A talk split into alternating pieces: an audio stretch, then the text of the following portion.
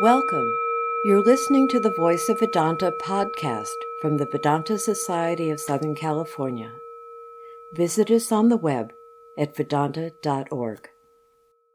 Yes, good morning to everyone watching. Is the sound okay?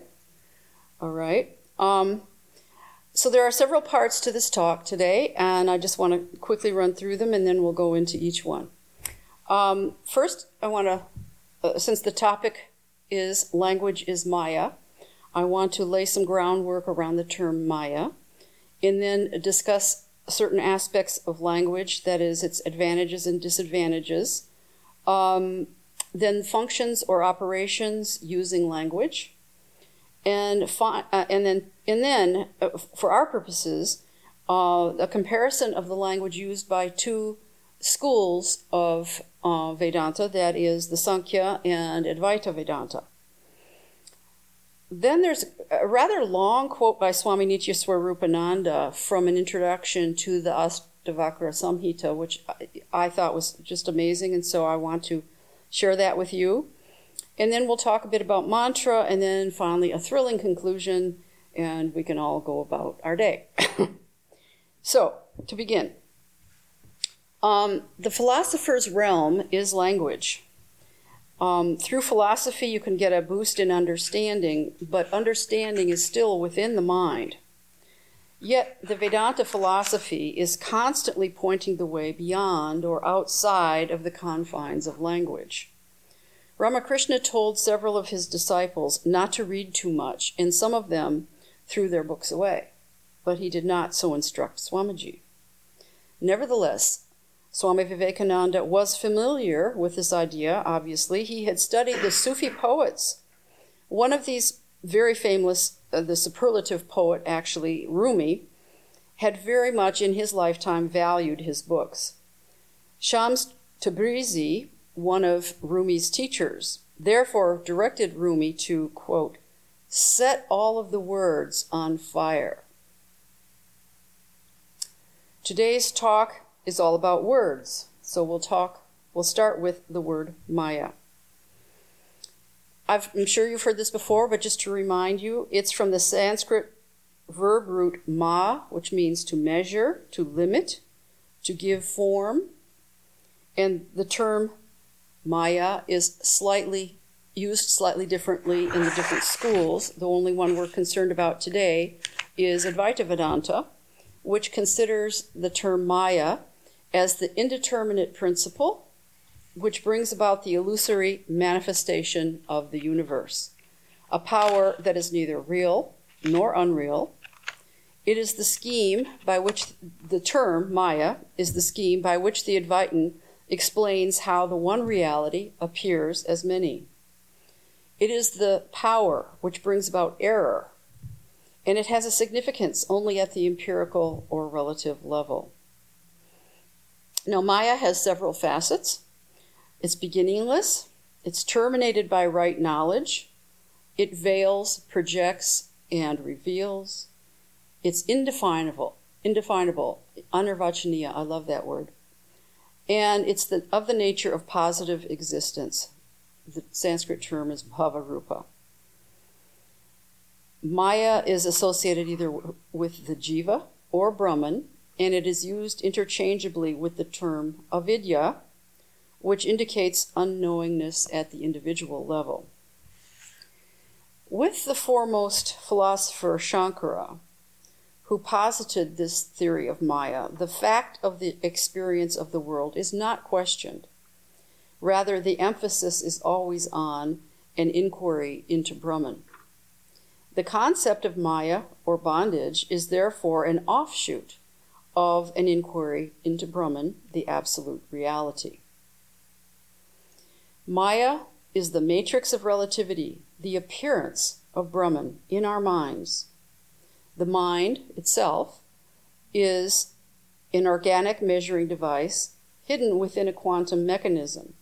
It's the perfect instrument for either being totally hoodwinked or for solving this mystery. It's up to us, which we, which we want to do. Maya's operation is simply inexplicable or indefinable.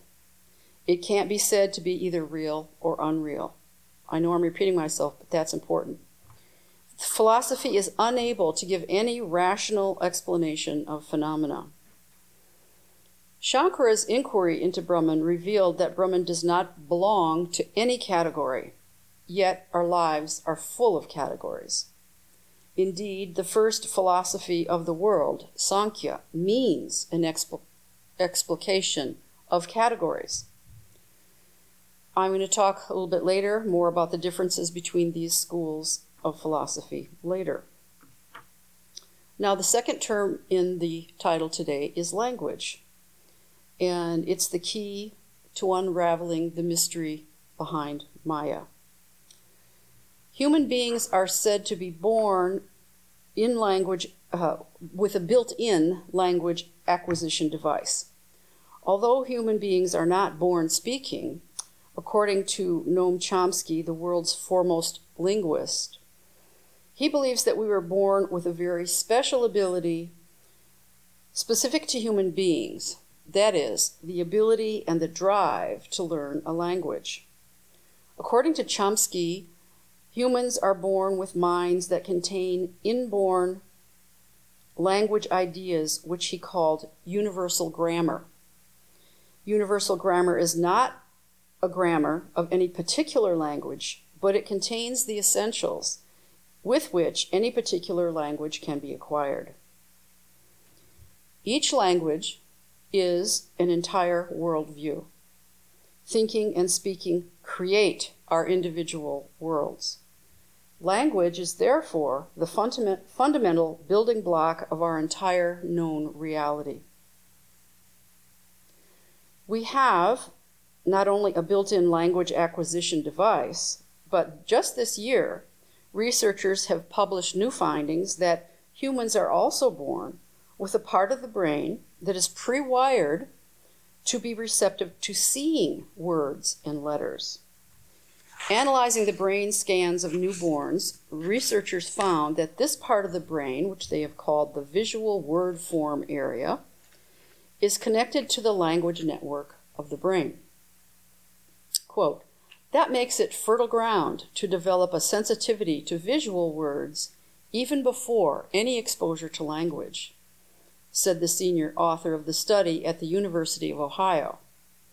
Quote, even at birth, the visual word form area is more connected functionally to the language network of the brain than it is to other areas. Now, our ability to use language and to adapt it over time has resulted in both positive, that is cultural, and negative, that is spiritually det- detrimental effects. So, the language advantages are tied to meaning and understanding. Okay, so what are these? I'm going to list a few of these. Communication across not only generations, but centuries, millennia. No other animal can do that. Communication of complex, abstract concepts. The manipulation of symbols now, symbols, okay, and then the advent of writing. Symbols came before writing. First, you know, pictorially, or they would they would depict certain things which had within any given culture instantaneous transmission of meaning to the people in that culture. It then, with the advent of writing, became it, this became the basis of civilizations. By the way, I'm going to put in a plug here for CBS. They they did a series on language recently, on, on writing specifically, which is, I don't know, four episodes or something. It's absolutely fabulous. If you can see that, it's just great. Okay, now, language advantages we're on. It's not static. The evolution of language um, happens as society becomes more complex. Each generation in the last couple of centuries, anyway, has produced its own slang, which is of short duration, but within that generation conveys things that effectively sometimes shut out other generations. Um, and then, not finally, but the last one on the list, one of the advantages of language is that we can then share aesthetic experiences. We have the ability to share beautiful poetry, song lyrics, etc. But when we need to go beyond understanding, beyond meaning and the mind, language becomes an obstacle to direct experience. So, some of the disadvantages of language. First of all, it separates everything into little separate, little different boxes. Um, it contributes to the idea of a self that is separate from everything else. So, you know, I'm in a box, you're in a different box, and there's sort of a barrier in between. Just within the usage of language, there's the possibility of misunderstanding due to ambiguities in uh, grammatical structure or pronunciation or whatever. So sometimes we may think we're communicating with somebody and they actually maybe even get the opposite notion. If they just happen to not hear that you said not in the sentence, then they go and do what you just told them not to do or whatever. Okay. So, um, the evolution of usage over time may lead to some misunderstandings. So, for instance, over time, some words have actually come to mean exactly the opposite of what they originally meant. So you have to know if you're reading a book or whatever, for instance, what era the book was written in, when did that, you know, what meaning did that word have at that time? Um, fortunately, there aren't that many of them that have become actually opposite, but some of them have changed in more nuanced kind of ways. Um, Okay, another disadvantage um, language determines or limits, actually limits our perception. If we don't have a word for what we see, we don't actually see it. Uh, that has been tested. Um, and historically, that's true. And I've, I know I've used this example before. But for instance, when a bunch of blips appeared on the horizon of the ocean in the West Indies about 500 years ago, the people standing on the shore had no idea what those things were. They had no word for it, no nothing. Well, it just happened to be a little fleet with uh, Columbus and his crew. And um, I'm sure they very quickly learned a word for ship, but uh, it didn't help them in that current moment. Okay, so the biggest difficulty with language, I have it in bold right here it substitutes words for experiences. Experiences are the fundamental part of life. And sometimes we think we know what we're talking about because we have a word for it, but we haven't actually absorbed it or experienced it ourselves.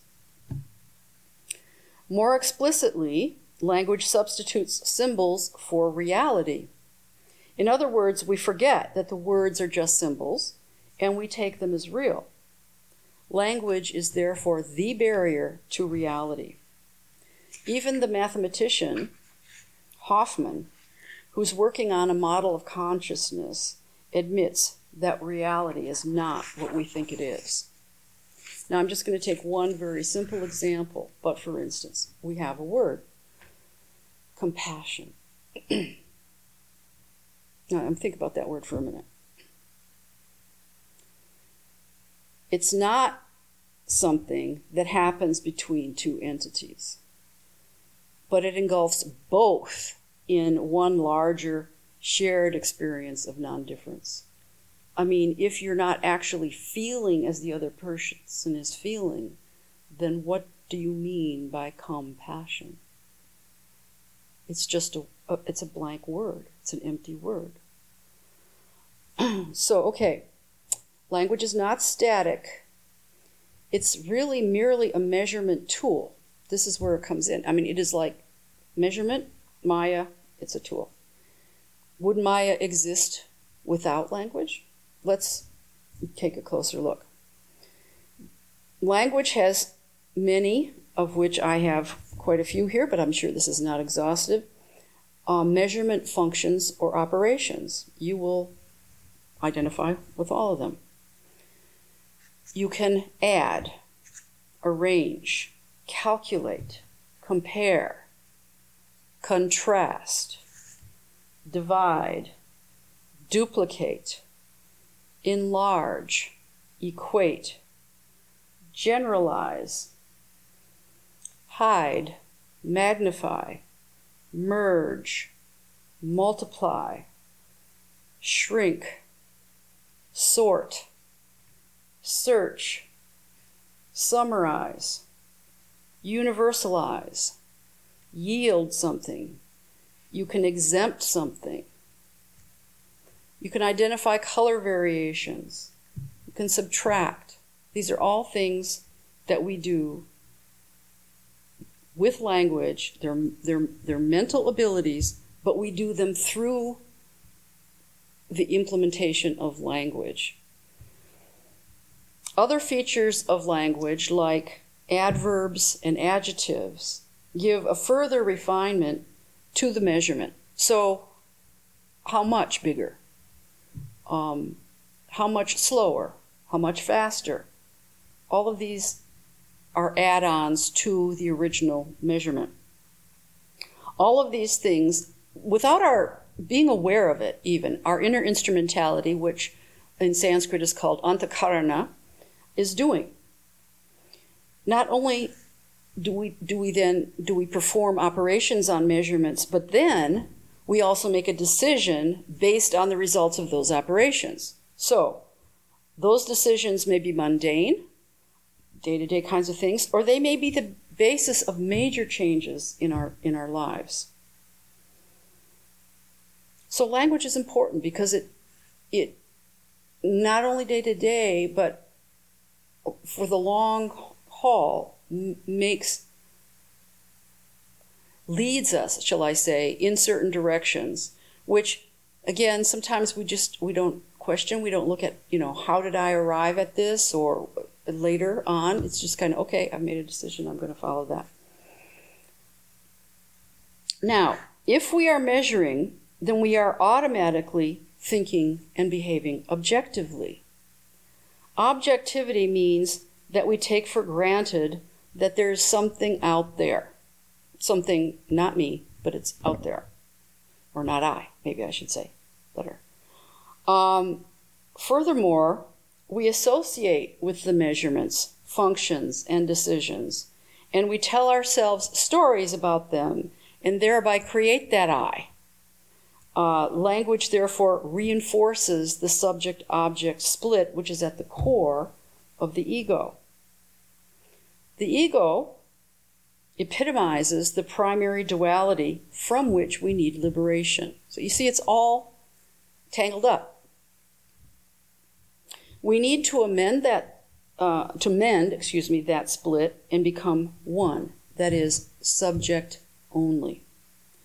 The mechanism that helps this fundamental, that helps keep this fundamental duality in place is called self-reflection that puts the limited self at the center of mental processes that prevent our true nature from being known to us. Thought, in our case, as opposed to other animals, is almost entirely dominated by language. You, you're probably familiar with the song from the, the Gospel of Sri Ramakrishna where Kamala Kamalakanta says, My life is passing by, confused by thought. Let's look at the word confusion.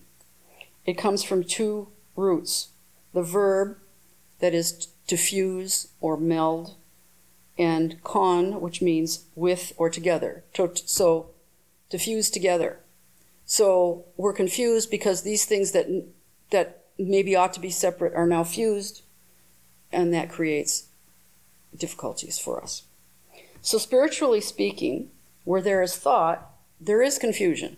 That it, you just you, it just goes together. The 20th century sage Ramana Maharshi often quoted from the Ribhu Gita. Here's one small quote That in which there is nothing of sankalpa, in which, in which misapprehension does not exist, in which likewise there is no thinking, ever abide as that itself. Unquote. Now, Ramana's commentary on all of this is that the self can never be a thought, and thought can never know the self. Abidance in the silence of the self is being as you really are. Okay, so all of that you might say is a little bit of a preliminary because that, what I would like to do now is to go into a little more depth and uh, examine the use of language in relation to Maya according to the two schools of Sankhya and Vedanta.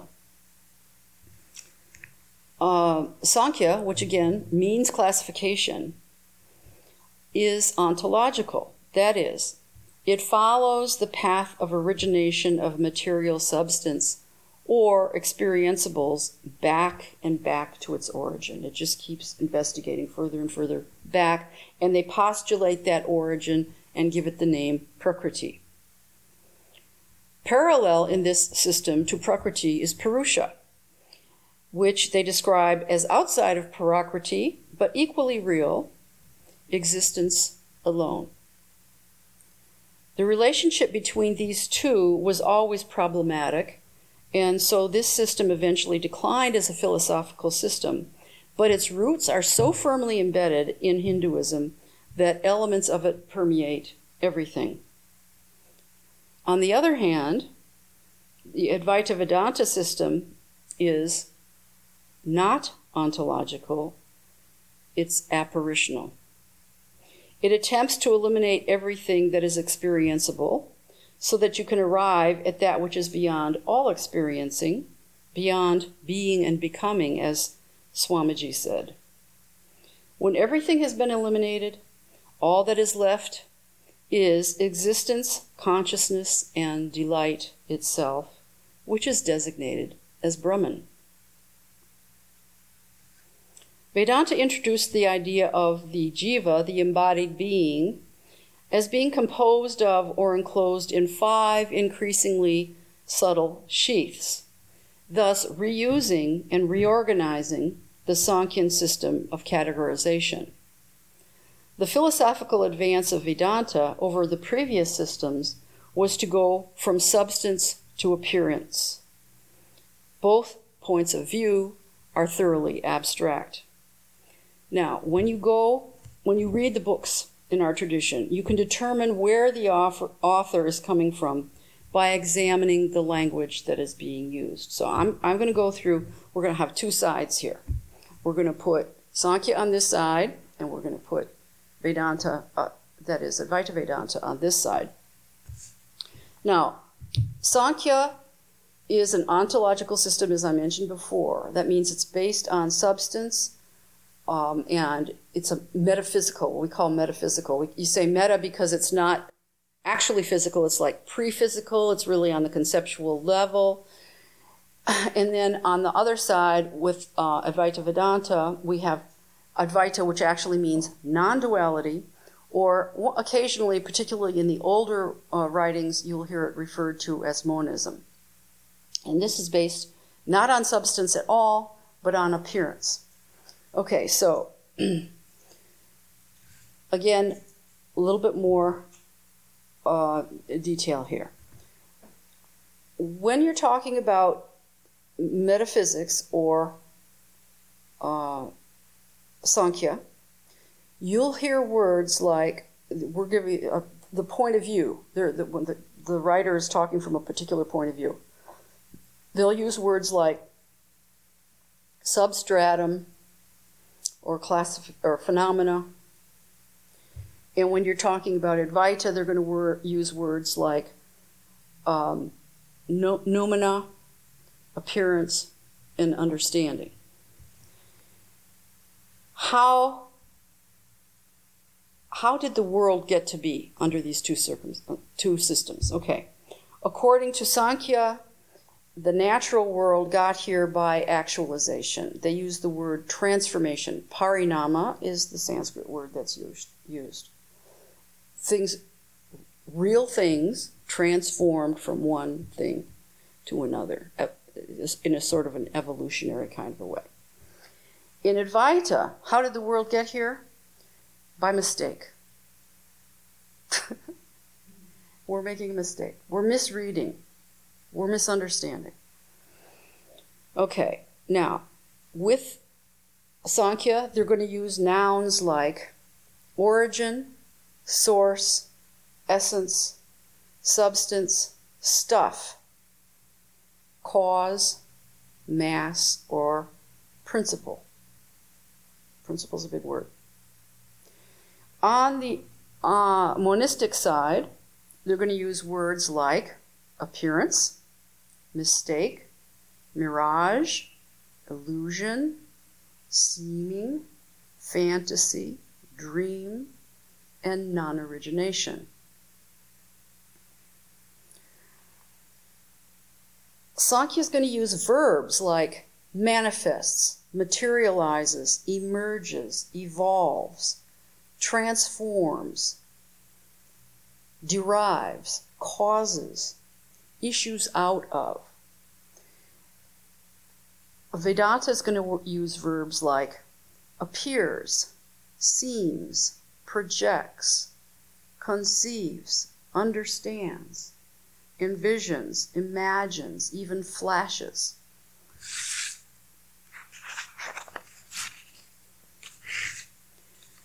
Sankhya is going to use adjectives like tangible, sensible, perceptible. This is where we get the words gross, subtle, and causal. And where we get the guna words sattva, rajas, tamas. Advaita is going to use words like imperceptible, uncaused, inconceivable, unoriginated, absolute. So, in a nutshell, what each system does, Sankhya classifies the external and internal perceptive universe the perceptible universe. This is important. Not only the external universe, but our internal universes. Okay? And traces it to a singular source. What Advaita does is destroys our programmed idea that any classification system can in any way refer to anything real. Why do these systems exist? Sankhya, the purpose is to separate the self from the non self. So, Purusha is considered is the word they use for self. To separate that from the non self, which is everything that is of Prakriti or nature. Advaita purpose is to discover our real identity, the experienceless, non separate self. There's no separation there, even from the, the get go. Okay? Now, what the both of these use a term like ignorance. Okay. Sankhya uses the word avidya, which can be translated as wrong knowledge, confusion of the non eternal as the eternal, and vice versa. on the Advaitic side, avidya means ignorance of what is behind the appearance. Ignorance is the concealment and distortion portion of what we've called of Maya. I, I talked about several different properties of Maya. So avidya is the concealment and distortion portion of that. How do these two systems conceive the ultimate reality? Purusha is an inactive real. It doesn't actually do anything in this system. The, ex- the essence of that Purusha is being consciousness. On the ultimate, the ultimate reality on the Advaitic side is Sat Chit Ananda, Brahman.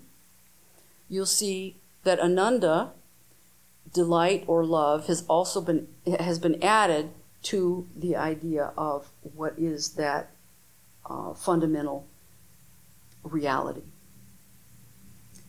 So the goal of liberation, liberation meaning, okay, we've, we've talked about the type of ignorance. Liberation means getting rid of whatever type of ignorance your system talks about. So on the Sankhya side, the goal of liberation is to disunify Purusha from the limitations of nature.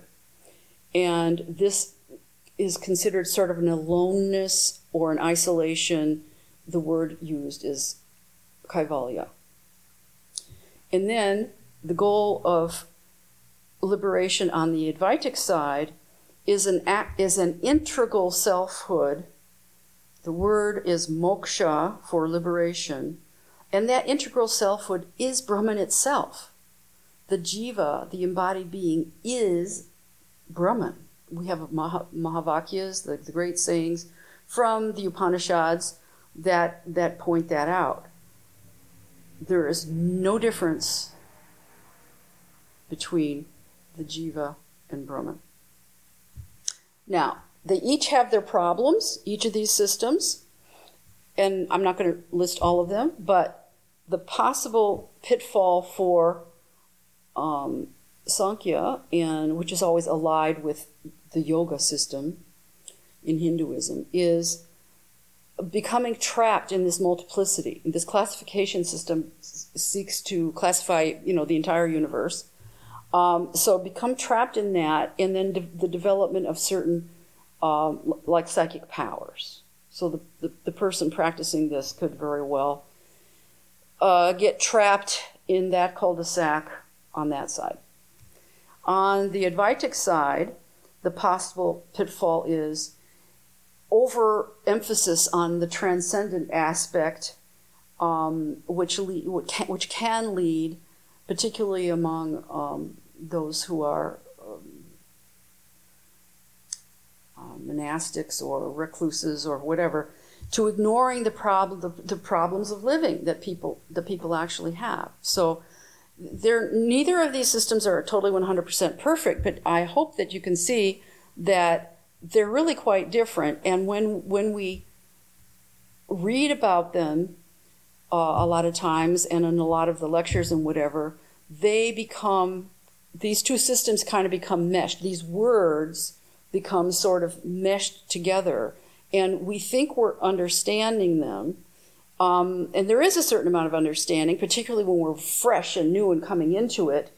But then, after a while, if we start asking ourselves, where you know, where does this all come from? That, that you can begin to see that they kind of there is a confusion and there is a certain um, non-understanding that's being produced because some things are actually sort of contradictory. So anyway, I hope that that for some people, particularly those who are um, interested in Advaita per se, um, can benefit somewhat by this, this type of analysis of language. Now, the following quote that I have is, is quite long, but it's so well expressed that I wanted to share it with you. Um, this is from the introduction to the Astavakra Samhita, which was um, edited or translated by Swami Nityaswarupananda many years ago. I think it was like in the 1920s. the superiority of the Vedanta lies in the fact that while it fully utilizes the resources of reason, it at the same time corrects and supplements the results obtained by that, that is reason, by means of a supra intellectual organon.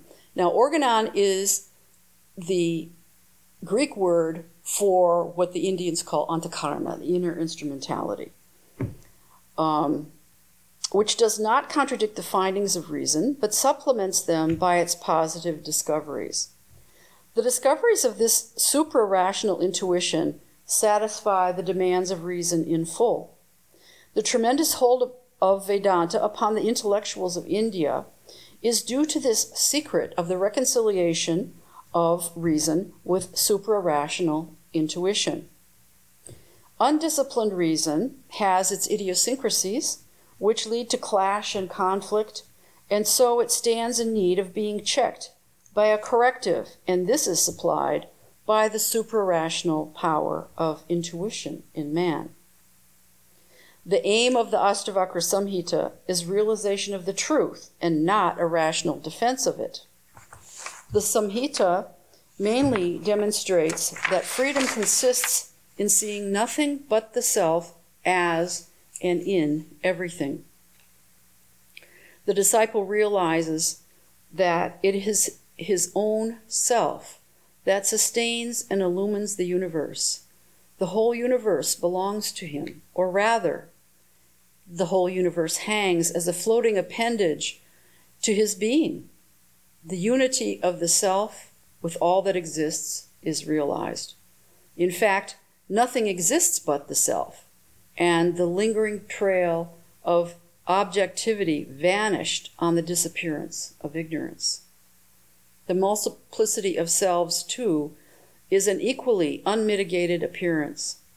There is neither a plurality of objects nor a plurality of subjects. There is only one subject, or rather, no subject. The self existent infinite consciousness plays the role of a number of subjects through its false identification with the mind organs, which are creations of this resourceful Maya. Maya is the prius, that is, the precondition of the phenomenal world, the principle of unreason, the fountainhead of irrationality, the enchantress of infinite resources. There is no escape from her hypnotic influence save through knowledge, but there is a silver lining to every cloud. Maya is not the Satan of Semitic conception. She is not absolute evil and is possessed of a redeeming feature in her character. For she is also the embodiment of science and reason. This provides an outlet. Science kills nescience, reason kills unreason, and both being embedded in the self same principle called variously Maya, Prakriti, or not self, this principle carries in its own self the secret of her own death. End quote. The Maya principle carries the secret of her own death. That is the revealing power of Maya. So, one tool in our spiritual toolkit that is used by both bhaktas or devotees and jnanis or seekers of truth is the mantra. Mantra takes the use of language and turns it into a tool for Maya's ultimate destruction. It confounds the swirl of unrestrained thought. Mantra is therefore a liberating technology. Sri Ramakrishna said, Use one thorn to remove another. What is that thorn? It's the mantra. Mantra is the first step in freeing ourselves from the bondage of language. Admittedly, it works slowly and imperceptibly most of the time. That's because it's working at an unconscious level where our most pernicious obscurations abide. But we can't give up on the practice just because we don't seem to see anything happening. It is a strengthening of our will and resolve to know the truth every time that we practice. Ultimately, by pursuing unity with the transcendental Ishtam through the mantra, we free ourselves from the restrictions of language.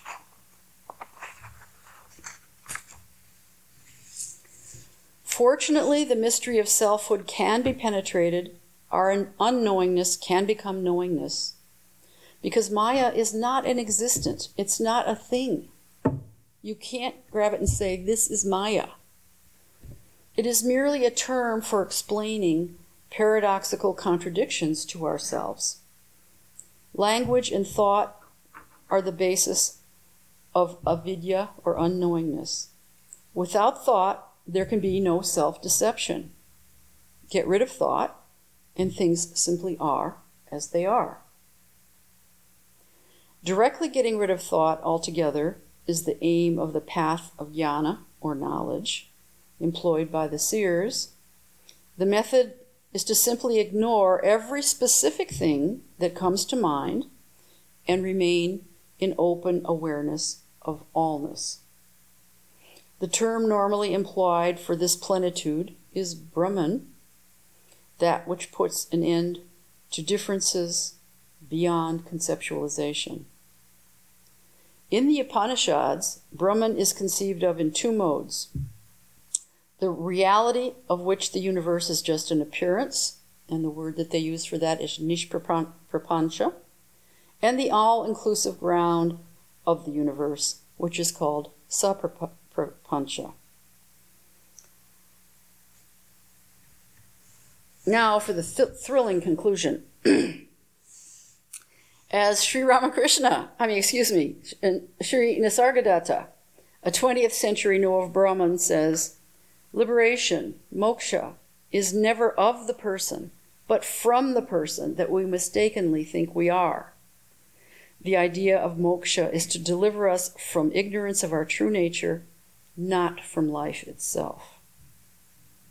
Ramakrishna used to say, peel off the five sheaths, layer by layer, like an onion. This is his pithy way of explaining the process of deconstruction. He used to tell some of his disciples, Do not reason any more. Would he have directed thusly if it were an impossible task? We can negate, or rather deconstruct, by name, by natural element, by sheath, by time, by objectivity, objectively, subjectively, by value judgments, by human characteristics. I mean, pick whatever you want. Start deconstructing. But I'm not talking about mere verbal denial. That would that would be ridiculous, and it's kind of a, I mean, at a certain point in the beginning, you, you need to know that from an intellectual point of view. But then, you know, once you know that, I'm talking about actually erasing the verbal superimposition and seeing what remains. At such times, the mind stops, even if temporarily. There is nothing to entertain it, so it quits. It quits, leaving what? As Swami Vivekananda said, each one of you is only a conduit for the infinite ocean of knowledge and power that lies beyond mankind. Unquote. When we learn to see accurately, what will we see? Let's find out. There is a question.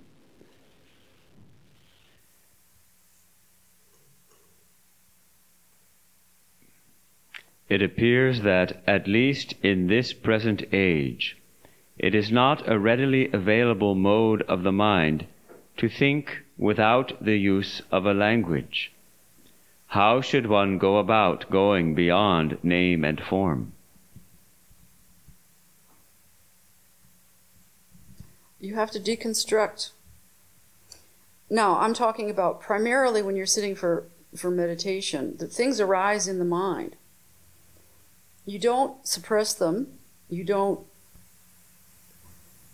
uh, create, you don't empower them by suppression with uh, an energy to come back and, and come back at you later. But what you do is you simply deconstruct it. It's not real. It's not permanent. Permanent is the definition of reality in philosophy. Anything that changes is not real. So, uh, re, uh, name and form change, um, constantly, and uh, we simply have to continuously remind ourselves. And then slowly, what happens is name and form become a little more to you to use a word off the top of my head, kind of ghostly. They they just kind of uh, start to lose the same reality to us. We, they become just sort of like Casper the Friendly Ghost, you know. I mean, he's kind of there, but um, cannot influence our uh, or, or destabilize us from our practice and our uh, seeking the, the spiritual goal. Um, I mean, that's all I want, can say right now. I think there's plenty in, in the talk, if you go back and listen to it, that you can dig out um, a response to that question. Is there anything more? There were two answers given by other viewers to the question. Okay. oh, uh, one is meditate, and the other is don't try to fight it. It just is an augmentation of the human hardware. Language is just software. Correct. That is absolutely correct. It's a software. And there are different, like, you know, the same as with computers, there's different levels of, of uh, computer language. You know, there's the there's the machine language, and then there's a sort of an intermediate level, and then there's the language that the programmers use for, for the ultimate programs and stuff. It's the same thing with language. It, it, it just has different levels, and you, you, you peel them off. So I'd like to give an assignment. How often is your mind without words? Strictly perceptual or aware? You have to pay attention to find out. You've been listening to the Voice of Vedanta podcast from the Vedanta Society of Southern California. Thanks for listening.